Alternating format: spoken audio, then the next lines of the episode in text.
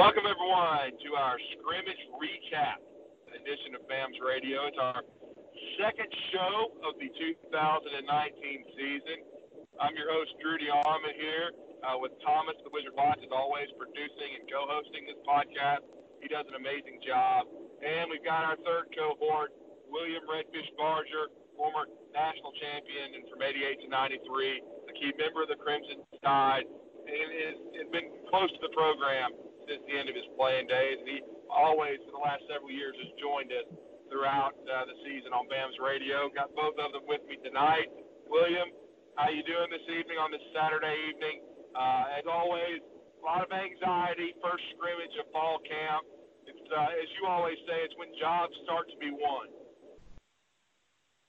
Yeah, I mean it really is. I mean it's you know certainly the the full contact practices that take place over at the practice field, you know, factor in as well. But you know they, they want to see, you know, who can do what when the lights get turned on over there in the stadium, and you know situational stuff. And um, it, it sounds like there were some guys today that you know took advantage of their opportunities and um, you know with the with the injury to Trey Sanders, some running backs got some you know additional reps that they probably wouldn't have gotten earlier in the week, and a couple surprises on defense, and um, you know I'm, I'm sure there was uh, uh, quite a bit of cramping that went on. It was an awfully hot day, and sounds like even next Saturday is going to be even hotter. So uh, after having, uh, and I'm sure that makes Coach Saban happy because after having a pretty mild summer um, it sounds like the guys over the next seven days are going to have a chance to get acclimated to the heat, whether they want to or not.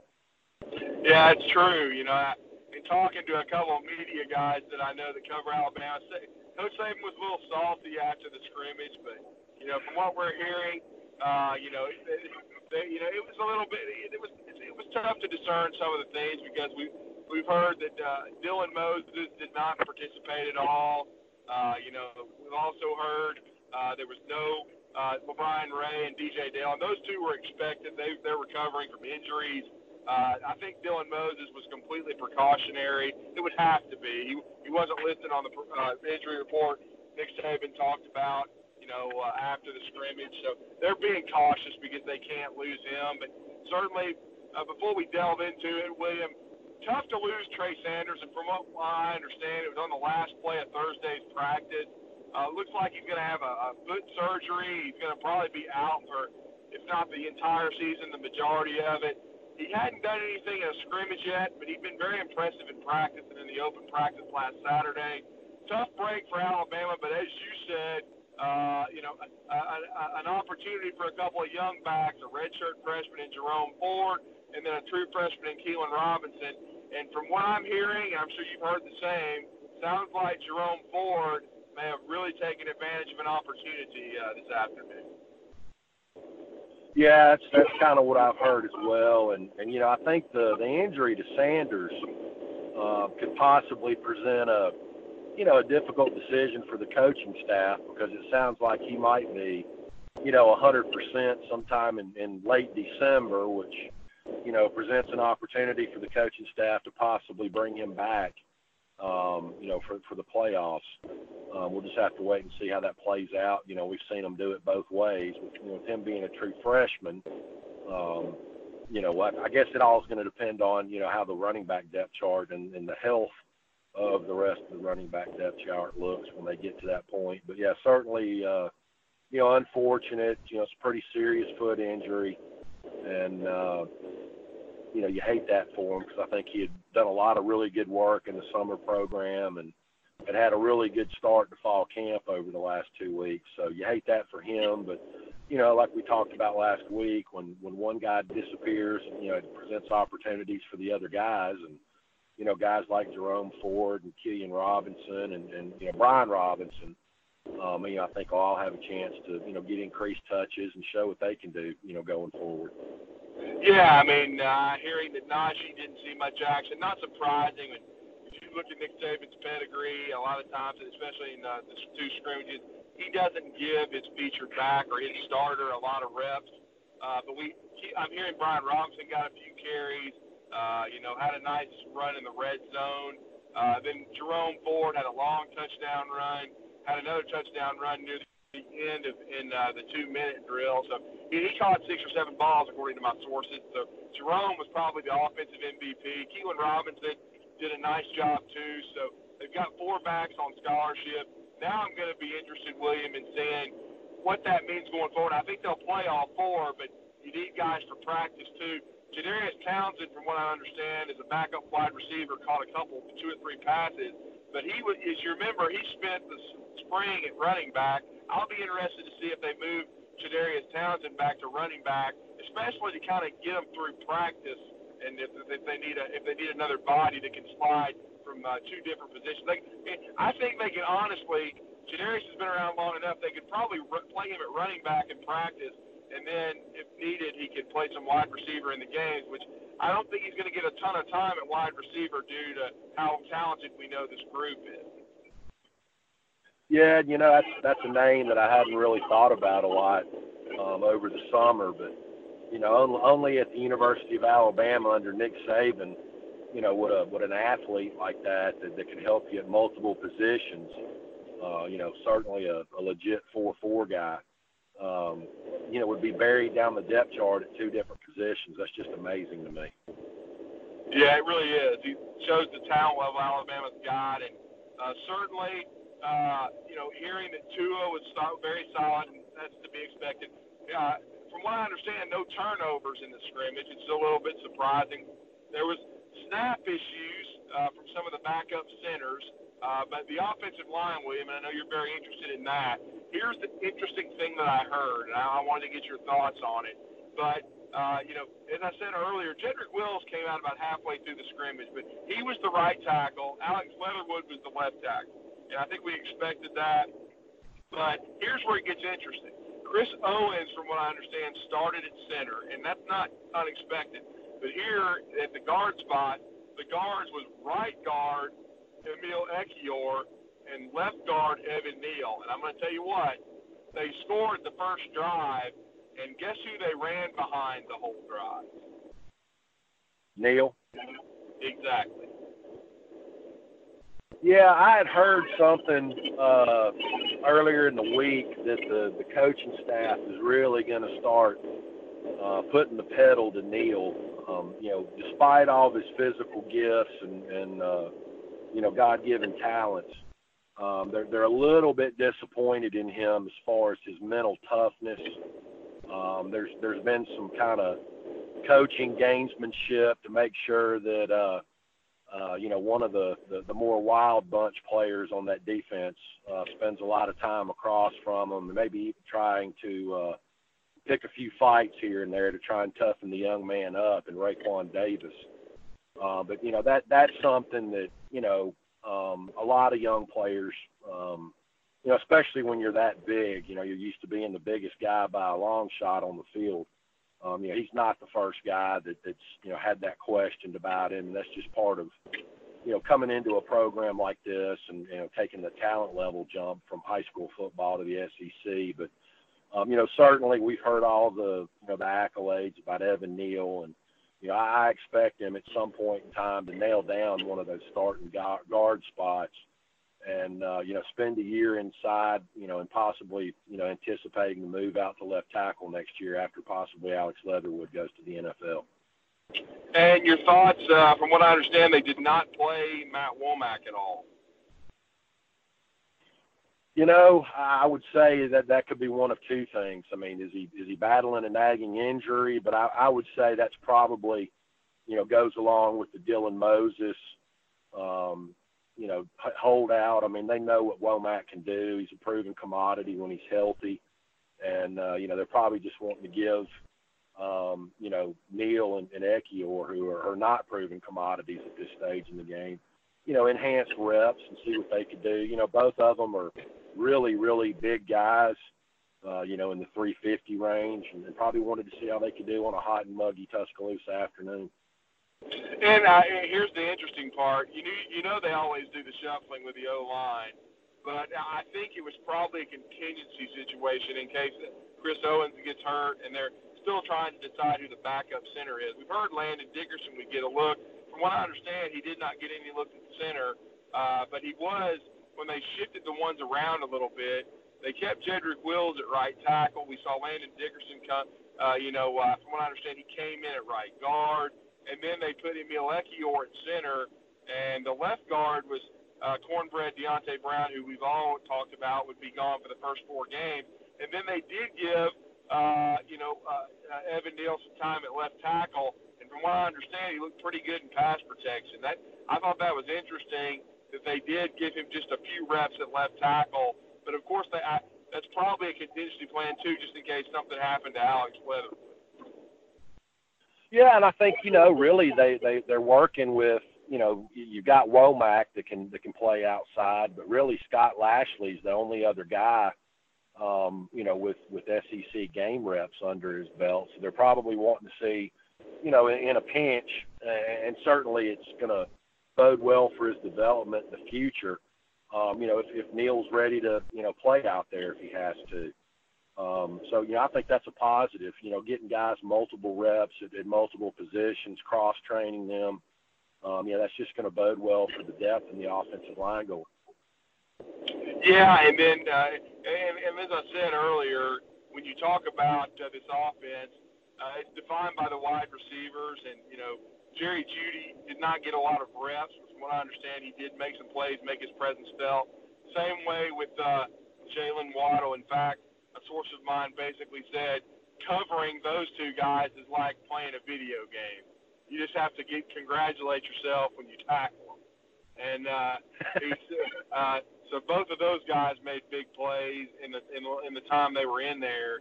Uh, and then DeVonta Smith was steady Eddie, which is kind of to be expected from what I understand, Henry Ruggs didn't get a lot of time. I think they pulled him out early.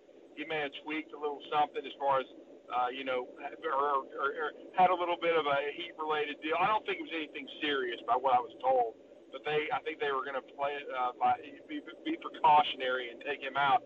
But the in, encouraging thing, William, is I, while I understand that those four guys are, are the are have, have distanced themselves, I heard a lot of positive things about Slade Bolden he had a touchdown catch, and I know he's someone that I've heard Steve Sarkisian, and that may have been you that told us that, uh, that Steve Sarkisian really likes uh, Slade Bolden, the redshirt freshman. And then, uh, you know, uh, at the end of the practice, Xavier Williams made a few plays. John Metchie had a touchdown catch. Uh, I, I think this, and we already talked about Jadarius Townsend. This is a really talented group of receivers. Not just that top four, though, but I think they've got some guys that next year will be ready to go. And, and I mean, certainly they won't quite be quite as talented, but I don't expect them to drop off a table either. Yeah, no, and that's that's not surprising to see them limit the you know those those quick twitch guys. You know that's a you know kind of a catch twenty two situation when it's that hot and muggy. You know guys that that have you know less than ten percent body fat like all those guys do. You know you you run an enhanced risk when it's when it's that hot and humid um, you know, of not only a you know a cramping type situation for those guys because they do have to start and stop and change direction so much, but it is also a a really good recipe for a tweaked hamstring or a tweaked hip flexor. So, you know, a lot of that stuff is basically precautionary by the training and medical staff, and you know they've got all kinds of you know scientific medical formulas that they go by, you know, with the, the humidity and the heat index and you know, but it's it's it's not uncommon to see guys, especially when you get tired and your mind starts to wane on you a little bit. Um, you know, you, you you don't really know that it's going to happen, but you know, you you just never know. You know, when somebody's trying to you know make that little bit of an extra effort, a hamstring can pop, or you know, tweak a hip flexor, and uh, you know, all of a sudden you're down for a couple weeks. So I'm glad to see them starting to uh, you know implement that plan uh, you know, from from the training staff perspective more and more because we've seen a lot of guys, um, you know, especially in the last scrimmage, uh, the second scrimmage of fall camp, where you'll see that we'll see those guys tweak stuff like that, and it just, you know, obviously, you're not looking at a, a typical um, challenging a season opener versus Duke like you've seen over the last 10 years with so many other opponents. But um, you know, it's good to see them taking the, the weather and the, the humidity into and the uh, consideration with that stuff. Yeah, and, and again, wide receiver is definitely uh, the strength of this offense. Uh, tight end, they still targeted the tight ends, from what I understand, quite a bit. Major Tennison had a nice catch on the first drive. Had a drop later, but uh, he did get a lot of reps. Miller Forristall is another one, from what I understand, did not practice at all, uh, and that's not surprising coming back from his foot injury. Uh, and, uh, and and and Giles Amos, we talked about the walk on. He did see first team reps. I don't remember uh, being told that he caught a pass. Uh, from what I was what I was told, he we saw some time at tight end and fullback uh, inside the goal line. So they're using him as a blocker. They trust him there. Uh, it sounds like, which is kind of what I expected. Uh, and then, uh, you know, uh, as far as the other tight ends, uh, they played the twos and the threes a lot. I think uh, uh, Michael Parker made a catch. Uh, Jaleel Billingsley uh, had one. So, uh, but I will say, Amos did have a short, about a four-yard touchdown catch, from what I understand after Brian Robinson I talked about his run earlier. His one of his few carries, he did pop one that got inside the five, and I think Giles uh, was able to polish that off from Tua. So, uh, so the tight ends, uh, I think it sounds like William, even though there's no Irv Smith in the group, and uh, I bet I guess the best way to uh, to to, to uh, you know to describe them is workmanlike, and Cameron Latu uh, had a drop, but also caught a pass or two sounds like just from the what they did offensively, and they're not going to show too much, but the tight end is still going to be a part of it. Oh yeah, of course. Uh, you know, based on down and distance and formation, they're they're going to have to be. I've, I've heard, uh, you know, more and more whispers about your boy Alvis. Um, you know, since we talked last weekend.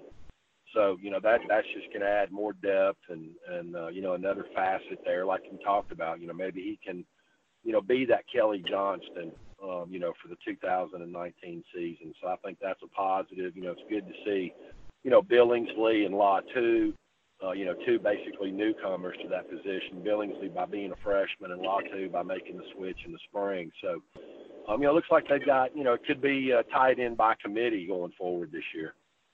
Yeah, and it'll just depend on how healthy Miller Forristall is. So, but but offensively, you know, I, it was I guess if you had to say which which one was ahead of the other, uh, you know, as far as first team offense, but I, I'd say they were a little ahead. But when you don't have some of your starters defensively, that kind of explains a lot uh, for me. Defensively, William, as we said, no DJ Dale, no LaBryan Ray, no Dylan Moses.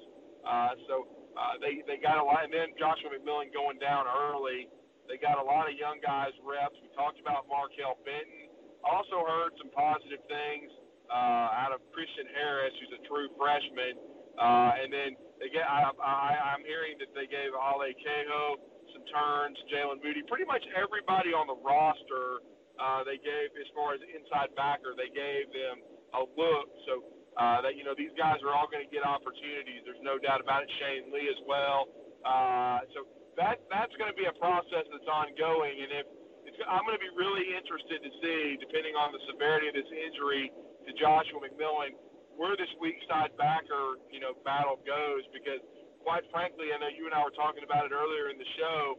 Markail Benton was was not a name that we've been bandying about. It's been more Shane Lee, uh, Ale Kaho, even Jalen Moody. But Markail Benton, he's a redshirt sophomore. He's been on campus for three years now.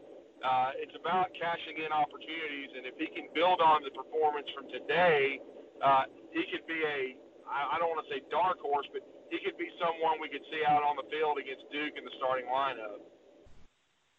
Yeah, and you know, I, I, we we made this comparison and talked about, uh, you know, Mac Jones kind of having to, uh, you know, get past the same, um, you know, sticking point in his career quarterback. Um, you know, by being able to go out there and do it on a consistent basis, you know, day after day, and that's that's kind of the the path that Markail Benton has been on since he's been on campus.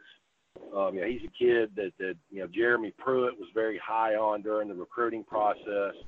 You know, thought worst case scenario he would make a uh, you know a great coverage linebacker against spread teams.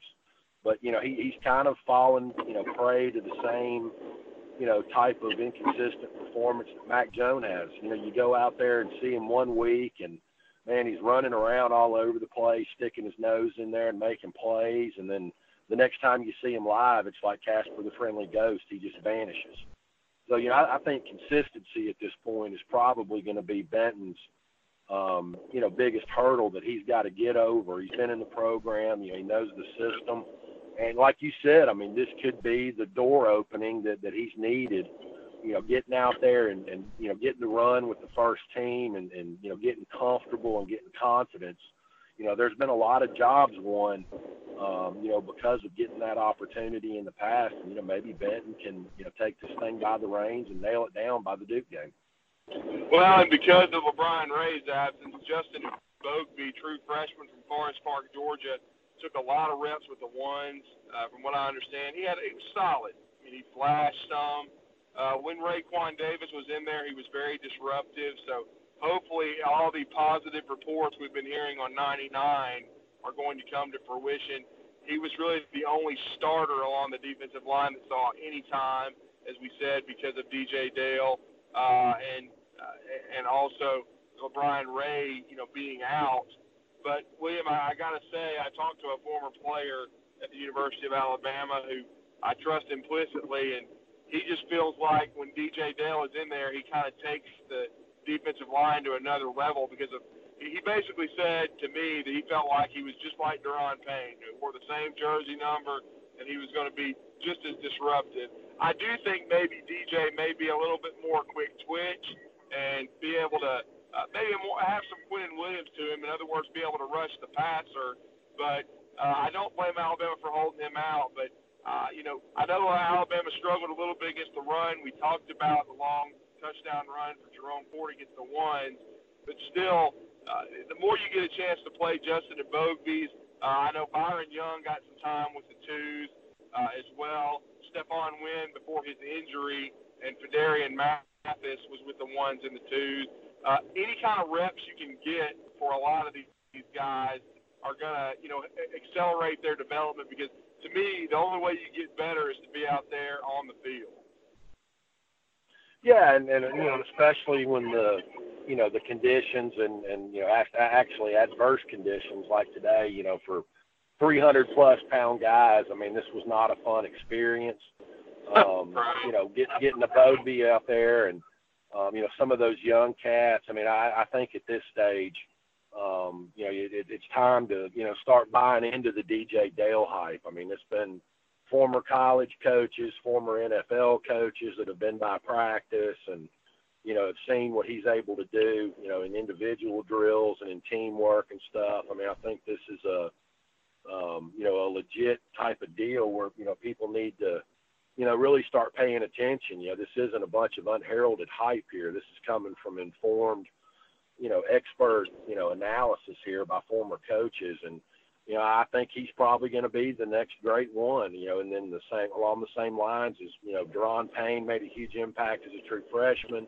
You know, it took Quinnen Williams a little bit longer you know, to get onto the field more so because of the depth in front of him versus his ability. But even when he did, uh, before he became a full-time starter last year, you saw the flashes of greatness in his brief appearances. So, you know, this is just a great story, and you know, just another uh, outstanding evaluation um, and a development story. You know, we talked about how he was injured as a junior in high school, uh, got overweight, uh, that that year certainly hindered his uh, you know recruiting ranking.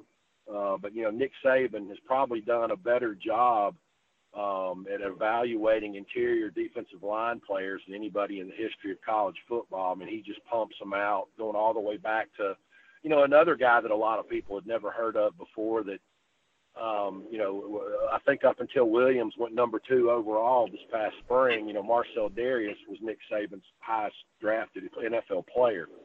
So, um, you know, he's been he's been pulling these three-star diamond in the rough, uh, you know, type guys and turn them into superstars in Tuscaloosa for a long time now. He has, and uh, and like I say, and, and not surprisingly, uh, at outside linebacker Anfernee Jennings, from what I'm hearing, played the most of the, the duo of him and Terrell Lewis. Lewis was kind of on a pitch count, though. I think that what I heard, he got he, he when they went ones versus ones, he did sack uh, Taulia Tungo, or excuse me, Tua Tagovailoa. We'll talk about the backup quarterbacks in a little bit, but Tua Tagovailoa got sacked back to back, from what I heard, by Benton and then Terrell Lewis. Uh, but that's not surprising from the standpoint you know they're going to be a little bit care- careful with Terrell, but he did get some playing time, did nice things. Anfernee Jennings uh, and Chris Allen asserted himself. Those three are not a surprise, but I will say our good friend Rodney Orr. I know you've known Rodney for 20 years. I've known him for quite a long time. Uh, he was right. He reported this last week, but Ben Davis actually did see time with the twos. William, I mean, maybe it's time. I mean, uh, maybe it's his opportunity finally. You know, you know, you don't hate to give up on a kid. I know I certainly never thought Ben would be a huge factor, but he, he's he's earned the trust of the coaches. I think Jerez Park saw a little bit of time as well, uh, and, and King Mwikuta, Kevin Harris. They gave everyone a turn, but it was significant when the twos were out there early that Ben Davis was among them. Well, you know, maybe this is another, uh, you know, Jarrell Harris type story. You know, it took Jarrell yeah, good Harris. Point. That's a great comparison. Uh, forever and a day to, you know, finally get in there and make an impact. It was, you know, up until his senior year. And, yeah. uh, you know, maybe it's the lights have finally come on for Ben Davis. You know, I, I knew despite all the, you know, five star talk and stuff, I mean, coming from high school football in Gordo, Alabama, you know, there was going to be probably a two year adjustment period uh, I don't know why so many people expected him to step onto the field and, and you know be King Kong Bundy from the word go. Um, you know, that's just a huge, huge change. It's a, it's a big jump from playing 7A high school football to the SEC, much less where he yeah. came from. So, you know, a great, great situation for the depth there at, at uh, outside linebacker.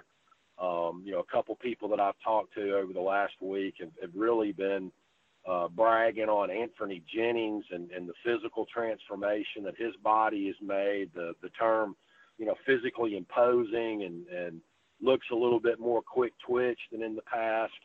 Um, has kind of been bannered about on him. So I, I think they're in, in really, really good shape out there at the outside liner, linebacker position. They've got some proven commodities, um, you know, and some young guys that I think are starting to come along, and it sounds like Ben Davis is going to be one of them.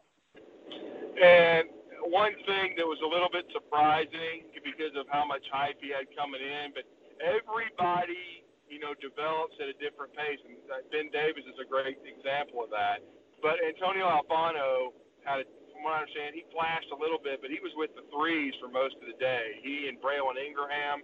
Uh, Ingraham, of course, is a freshman from uh, St. Thomas Aquinas in Florida. They were, they've been expecting to redshirt him.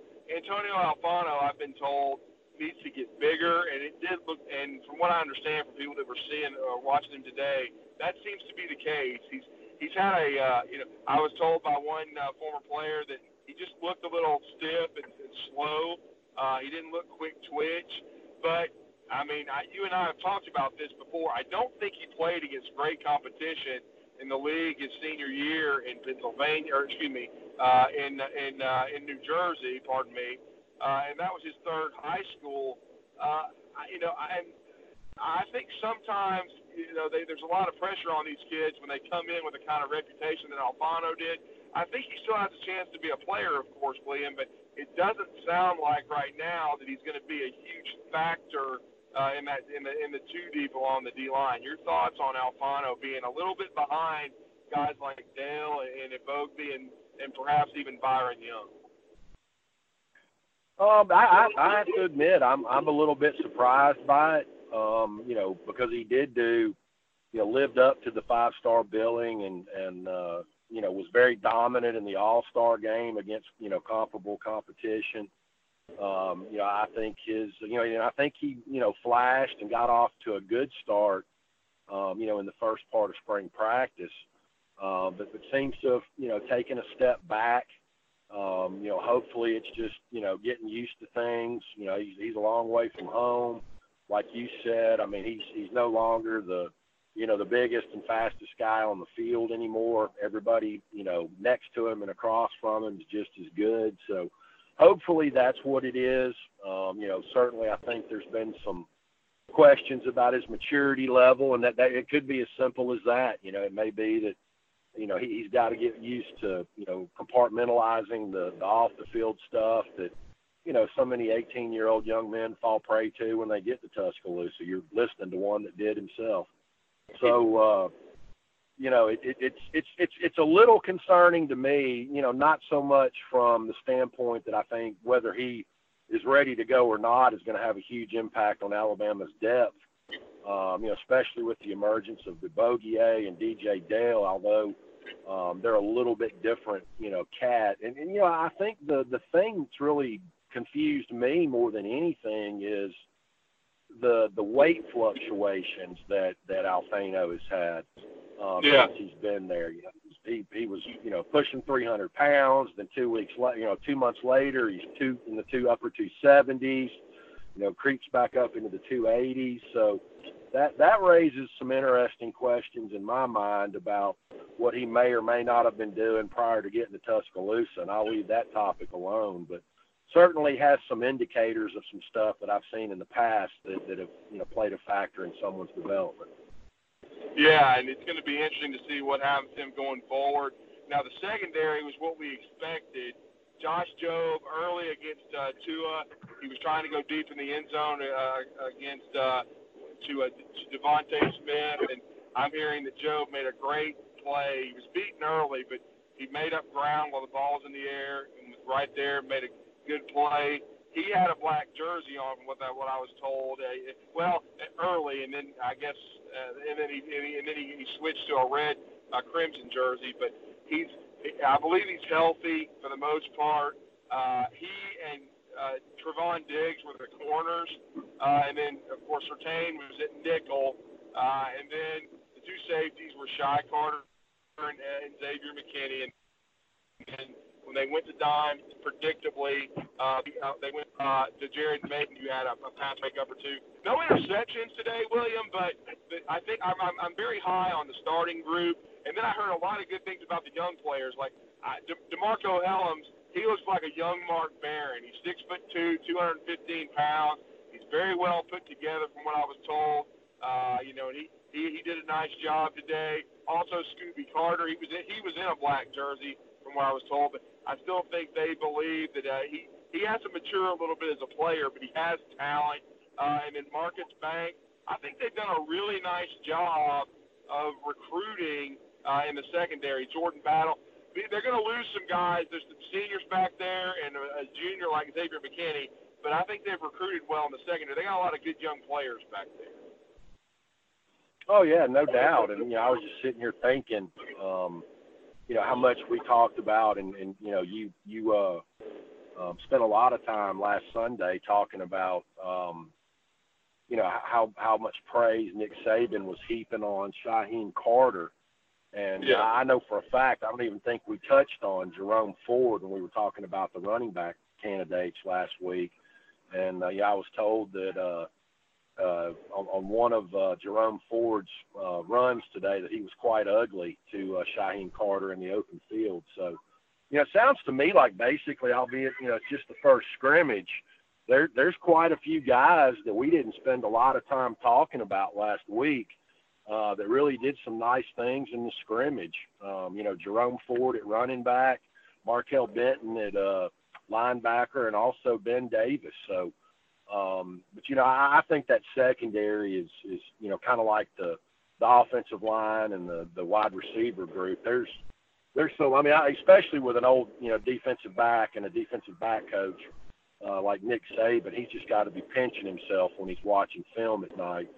Um, with, with how how well and how quickly they retooled and restocked that secondary back there. I mean, it's you know, and it's it, it's not just the the obvious headliners like a Pat Surtain or a Josh Jobe, man. It's these guys that, you know, weren't real heavily recruited, certainly weren't considered five stars like Scooby Carter and Marcus Banks and um, you know, a lot of these other cats that are really starting to, you know, get get with the program and get things down and you know, maybe not going to be in the two deep rotation right out of the gate, but man, they can make some real, real nasty special teams players. You know how uh, you know, Coach Saban loves getting those young skill guys, you know, all, you know, involved early and often in the coverage teams and the return teams and special teams.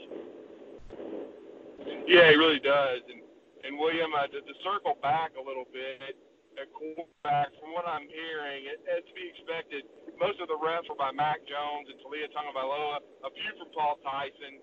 Uh, heard good things about all three. Tyson made made a couple of nice throws, but Taulia had a really nice long 35 yard plus touchdown pass early uh, and then and then flashed a couple of times, showed his mobility, showed some inexperience though, kind of looking down at the rush uh, when he was sacked one time when he didn't continue to go through his progressions. But he's a young player. Uh, Mac Jones got off to a slow start, really got better as it went on. From what I understand, had a nice deep ball double move completion to uh, to a guy we haven't really talked about, Tyrell Shavers. That's another one of those wide receivers. Uh, and then and, and, and had had a nice touchdown pass to Metchie late uh, and really did some nice things. I know Nick Saban said in the press conference he thought Mac Jones played well. I mean, your thoughts on Mac Jones being ahead right now of uh, Taulia Tagovailoa? I thought Taulia had a better practice last Saturday, but as you've always told us, the rubber meets the road uh, when you talk about the scrimmage situations. Is it a good thing right now for Mac Jones to be easily the best, the, the, the second team quarterback behind uh, Tua? You know, I, I think that's still kind of to be determined, and and I think the first part of the season will, you know, probably put the exclamation point on on whether, you know, Jones can put it all together. Um, you, you know, for for what two springs and and summers in a row, you know, all we heard about um, was was all these magnificent, you know, practice reports at the, at the on the practice field um, about one Blake Barnett yeah. And, uh, you know, I'd, I'd get all my hopes and my expectations up, and then when I'd go down there to watch a scrimmage at Bryant Denny Stadium, it was an absolute train wreck, um, you know, for Blake Barnett. And so, uh, you know, I've seen Mac Jones, you know, look great, and I've I've gone out, you know, two weeks later, and you know, it's been a train wreck for him. Um, so, you know, I, I think that's just going to, you know, consistency, kind of the, like we talked about earlier. You know, I kind of compare his this point of his career, um, albeit he's got no chance of being the starter unless something happens to Tua. Um, but but I think you know his career path at this point is very comparable to one Markail Benton. I mean, they both just have to put the final pieces together and become consistent. You know, you don't have to go out there and have just one absolute wow moment after another. I mean, these coaches look for, you know, consistency and for your demeanor and your mentality to stay consistent, especially when, you know, things start to fall apart. You know, you touched on, you know, Taulia, you know, kind of having a, an ungluing when the pocket broke down. And, and, you know, let me tell you something, when you're as short as he is and you've got those damn monsters in your face, you know, two seconds, two and a half seconds after you uh, get the ball in your hands, it's pretty normal and natural at this stage in the game for a young quarterback to have an ungluing. So, you know, it's just you know, it's the first scrimmage. You know, to me, the the one that's that's always really kind of been the the nutcracker, as I like to call it, is the second one. You know, you know, you, you kind of show what you can do a little bit. You get the coaches having a good taste in their mouth about you in the first scrimmage, but man, you've got to bounce right back. You know, for the next three or four days in practice over there at the practice field, and you got to come back out there next Saturday, and that, you know that's the one that's really going to determine um, you know, how much playing time you're going to get in the month of September. Um, you know, especially for these guys with the new rule, um, you know, where they can play in four games and then redshirt. And, you know, that, I think that is one of the most beneficial and positive rules that the NCAA's passed, you know, since that pile of shit's been, in, you know, uh, instituted. Uh, I think that's a great development tool for the players and the coaches to utilize and uh, you know it's not quite as good as having a junior varsity or a freshman squad that plays you know scrimmages against other teams like they used to back in the 70s but it, it, it's pretty close and it's probably as close as you're going to get in the unfortunate politically correct climate that we find ourselves in today well and as we're wrapping things up i know you're going to think you're in the twilight zone but from what i'm hearing the kicking game was pretty good uh, Will Reichard I heard the made, same thing. yeah, Will, Will Reichard made four long kicks. Now, I know the great Cecil Hurt, who I respect so much, reported four for four, but I heard that he had one block that was a long distance one and had one hit a crossbar, but he did make several kicks. Uh, he definitely got good height on his kicks, from what I understand. I definitely think Will Reichard is going to be the place kicker. Both of us did a little bit of place kicking, uh, but the thing that was surprising too is I think Reichard got about as many turns as Skyler DeLong at punter, and both of them did very well. So a good start to the kicking game for Alabama, William, uh, which has got to be encouraging to Nick Saban, who was very complimentary of it in the press conference. Yeah, and you know to piggyback off of what you said, um, from from what I was told, um, and this is by a former SEC punter, um, he was just as impressed with Reichard's punting as he was with his field goal kicking. Yeah, I was um, so he may be he, he may be a little bit deeper in the mix at the punting position than we thought last weekend as well, which you know is a good thing. I mean, you know, if you can have one guy doing both, or uh, whether he becomes the starter or not, knowing you've got a guy that can go out there and you know not just completely fall apart when he goes to the stadium, especially as a true freshman. Um, that that's certainly another great you know recruiting evaluation that they made on this young man, and it looks like he may have a chance to be a maybe a dual threat guy back there one day. Yeah, I was told that he was the number one kicker in his class and probably the number three punter. And so far, he's lived up to. it. I still think Bullis will probably kick off, and we'll know more about the returners maybe after next week's scrimmage. Even though I still think Jaylen Waddle will be your primary punt returner, and he returned some punts today, from what I understand. But so did, uh, you know, Trevon Diggs, Xavier Williams. They they take a look at different guys, but but William, uh, as we're wrapping it up with you uh, before we get some thoughts from Thomas. What are you expecting, or what are you going to be following? Uh, you kind of touched on it, but what's to be expected next week in your mind? What are you going to be watching? You know, I, I expect it to probably be more of a pass-happy scrimmage. Um, yeah, I think they're going to probably want to get the wide receivers involved a little bit more. Um, you know, not not so much for uh, you know the development of Tua Tagovailoa, but for Mac Jones and Taulia and uh, Paul Tyson. Um, you know, can you know some of these guys, the, the new name guys that emerged today, you know, Benton, Ford, um, uh, Ben Ben Davis. Um, you know, can can Reichard go back out there? You know, if he can go back out there and do it two weekends in a row, um, you know, there'll be a lot of you know nerves that get settled in that coaching office. Um, you know, it's going to be another scorcher. So, you know, can the guys um, you know, have the mental toughness uh, to go back out there and you know because they're going to have a whole week of it. You know, it's going to be a little bit different next Saturday. You're going to see a dead-legged bunch after, um, even though the drudgery of two a days are gone. Um, it's still going to you know drain them after going out there all week long in these 100 plus degree heat index days. So you know you might see more you know more wilting, which the coaching staff doesn't want to see. Uh, but it's going to be challenging physically and mentally for those guys to, to go out there and perform at a high level. Um, you know, unless a tropical storm blows in and, uh, you know, it's overcast and cools things off a little bit. But all in all, you know, you hate to hear about the injuries. Um, that's part of it. But, you know, you just want to see if, if these guys can continue to build off of what they started today. That's going to be the, you know, I think the theme of, of next Saturday's scrimmage is build on what you got started today and – you know, you get the team chemistry a little bit further. And, you know, Drew, it's, it's kind of scary to think about, but, um, you know, after next Saturday, you know, they're going to dial it back and start into game prep. I mean, it's right around the corner. It really is.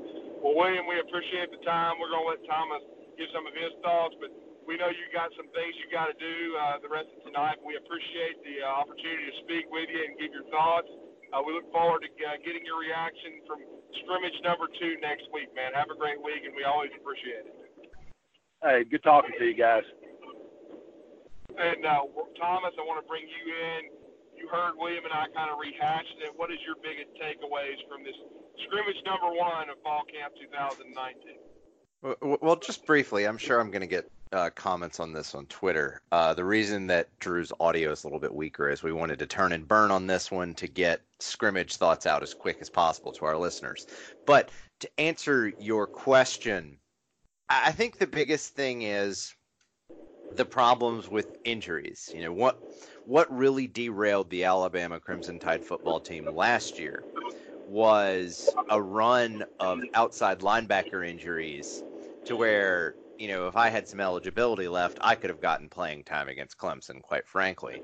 So, so you know it is early, so obviously it's not you know in case of emergency break glass, put in the nacho guy yet, but what you what you really what you have to hope is this has to peter out. Like Alabama, I saw a graphic that went that got rotated around the internet about the talent level at Alabama, and it's yeah. really, really through the roof. But what that translates to in real terms is instead of having maybe one stupendously awesome guy at each position that you can lean on, you have two, maybe three, and in every in every case it's going to be a step down. You're going to lose something. I mean, the coaches are not going to play an inferior player just to make a point. That that completely flies against everything that Nick Saban does in his process. So my my my thought is, you know, there is a, there is a certain level at which Alabama will have a have a, a pretty severe drop off, and with inside backer positions, that was one of the ones that even going into fall camp there was some concern about. So, you know, it's one more thing. Obviously, there is the scrimmage next weekend, so that you can keep getting guys having looks at it. And luckily, if you look at the first chunk of the Alabama schedule, it's pretty pretty it's pretty light. You know, you're not going to get a real power game until a few weeks in. So Alabama can sort of fly by wire with this, uh, or fly by the seat of their pants, excuse me, and get some guys real game action as opposed to scrimmage action looks. So this isn't a completely unsolvable problem. It's just, you know, th- there is only a certain number of injuries that any football team can take. So any injury is a problem. In terms of, you know, with with the potential McMillon injury, that's that's the one I'm really referring to. In terms of Trey Sanders, I think he would have, if you take Nick Saban's comments at face value, Trey Sanders was working his tail off to move up the depth chart. But again, if you to, if you told me, you know, 72 hours ago that Trey Sanders would be lost for the year and instead we'll just see more carries for Najee Harris, Brian Robinson, and then a spackling of carries from the other running backs, I'd be perfectly okay with it. So I'm still perfectly okay with that. Unlike the inside backer position, Alabama can take a couple of injuries at running back and still be fairly productive. But I mean, overall, it's another scrimmage. You're seeing guys move about. Um, it is going it is kind of interesting to me, Drew, just as an outside viewer, the holding players out or players seeing minimal time in these scrimmages it's going to be a lot harder to get a beat on the team in specifics. You know, if if this holds true for the Red Elephant Club scrimmage next weekend, and you don't see some of the players that you know we've spoken about on this show, you've talked about on your radio program. Basically, if you have a pulse around the Alabama football program, you know who we're talking about. If those guys are held out, and it's going to be a little bit harder to kind of get a beat on where this team is. And you know that's not a bad thing. Again, you want your team to peak in November, December, heading into the postseason. You don't want everybody to love themselves in October. You know, you don't win championships in October. You can damn sure lose them, but you can't win them in October. So, I mean, overall, I think the help, the injuries are really the storyline here. You know, a couple of folks making making moves, but I feel like we've we've had this discussion. You know, I go back to the Jake Coker versus Blake Sims scrimmages a few years ago, where you know Coker would have a good one, and then the last one he threw up all over himself, and Blake Sims won the job, and you know we know how that season ended. Um, in a similar fashion, you talk about the next year. You had Cooper Bateman, Jake Coker going at it. Uh, Coker struggles. The Ole Miss game happens. I realize this is in season, but still, it's it. I the only caution I'd have is don't read too much into these things. Like week to week, this stuff changes. You know, if if the Alabama football team that played LSU last year at that health level rolled in to Santa Clara to play Clemson, totally different ball game, even in terms of score. And I've gone over the stats that say that game is just freaking weird. So that's that's what I mean when I say it. You know, teams are going to change from week to week. Players are going to improve. They're going to get hurt. Blah blah blah. So I'm it's I'm still excited about it. You know, my ears have kind of perked up with this injury thing, but overall, you know, another scrimmage down. Dudes seem to be coming along, and that's all you can ask for as a member of the Alabama coaching staff, and from my perspective, quite frankly, I just an Alabama football fan. You know what I mean? Yeah, it's uh, certainly uh, enough encouraging news, of course, but injuries are going to happen, and there's already been discussion about from on Twitter and, and social media. Does Alabama need to do something about their strength and conditioning? No, these three injuries had zero to do with that. It's just fate. Alabama's had some tough injury luck the last two plus years. When you have the kind of foot injury that Trey Sanders had, nothing to do with strength and conditioning. The two injuries from today, uh, from Joshua McMillon and Stephon Wynn, that had nothing to do with strength and conditioning, from what I was told. So again, you know, they you just need to relax. Hopefully, like you said, Thomas, this will even out and they'll start having some injury luck. But overall, you know, a solid first scrimmage. You couldn't, it was hard to discern a lot because, as you said, they, they held guys out but certainly uh, an interesting first step. And you made a great point about this changes from week to week because Mac Jones was much better, I thought, today from what I heard than last week. So, but we'll see what right. happens next week. So you don't want to overreact too much, but I will say this: Mac Jones is a lot better than Cooper Bateman. So at least be encouraged by that. So, True. Uh, I'm gonna wrap. We're gonna wrap. Well, let, let me let me make one comment. Okay, let me ahead, let me ahead, just just one. So so yeah. one of the things about the strength and conditioning program, one of the things that fans have to understand about recruiting in the SEC is that it is a no holds barred. You know, you bring a shank to the barroom fight. I'm going to bring an AK 47 and mow everybody down and laugh at you as I take your recruits. I mean, it is as savage and ridiculous as you can imagine. What have we not heard on the recruiting trail in terms of negative recruiting? We have not heard, at least I haven't. Maybe you have, Drew, but I have not heard, oh, Alabama's strength and conditioning program is terrible. They just get their players hurt. I've heard the exact opposite. And here's the thing yeah. If Nick Saban and Alabama's detractors understand that they don't have a that there's no there's nothing to complain about there, then there's nothing there and amateur kinesiologists and amateur physical folks that played high school football and bulked up and then had knee problems. I don't give a rip about any of that. I mean, come on, guys. If if if Georgia's not saying it negatively about Alabama, it's not being said. It's that simple. Uh, that's a great way to to wrap it up by the great Thomas Watts. Well, Thomas, appreciate you uh, uh, you know, hooking us up here tonight to do this Turn and Burn podcast uh, here uh, now that I'm back in the Rocket City of Huntsville. Uh, really appreciate William for coming on, and of course with all the work you do. Hope the fans enjoy it. Uh, again, as Thomas said, it may sound a little different, but hopefully Thomas can work his magic and we can get this turn and burn tonight. We wanted to bring you this coverage because so many people want to hear about what's going on with this Alabama football program going into 2019, and the scrimmages are such big time events for those starred for Crimson Tide football information. But we always enjoy uh, interacting with everyone, and we appreciate all the positive feedback. We'll be coming to you next week, recapping scrimmage number two, which is Thomas has said is the Red Elephant Club scrimmage. But for Thomas Watts, for William Redfish Barger, I'm Drew DeArmond. I hope you enjoyed this BAMS Radio podcast. Good night and roll tide, and we'll talk to you next week following scrimmage number two.